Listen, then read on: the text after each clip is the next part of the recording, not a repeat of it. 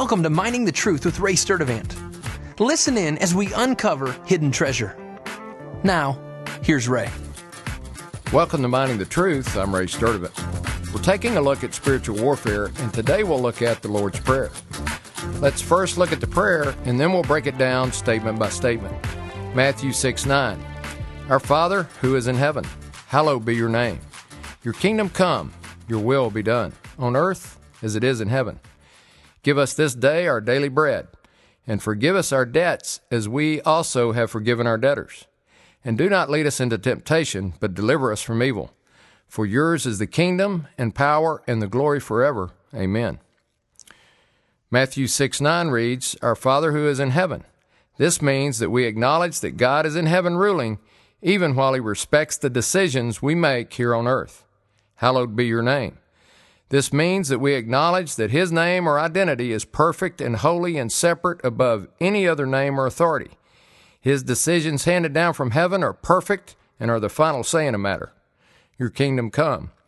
This means that we acknowledge that God has His kingdom agenda, which is the execution of His will on earth, and He wants it carried out by willing participants. Your will be done.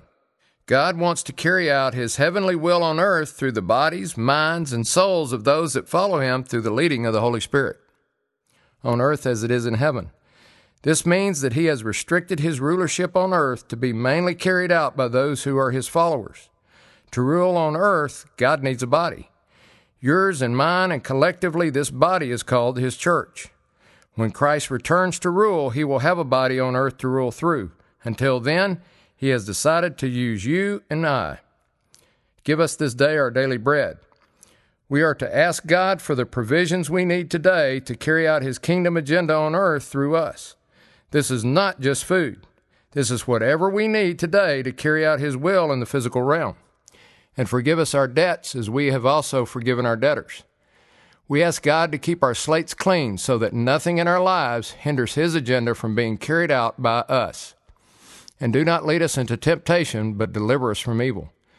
We ask God to not allow us to fall into Satan's traps of deception, temptation, and accusations. We are asking for help from God to keep us from carrying out Satan's agenda instead of God's. For yours is the kingdom and the power and the glory forever. Amen. This is incredible heavenly power available to us for carrying out God's kingdom agenda. God doesn't supply any power to us for carrying out our own agenda or Satan's. In fact, He will work against any other agenda but His own. And if we will get on board with His agenda, we will share in His glory and reward and honor for all of eternity. The Lord's Prayer, in its simplest form, is aligning our will with God's and then calling down the kingdom of God to be executed on earth through us.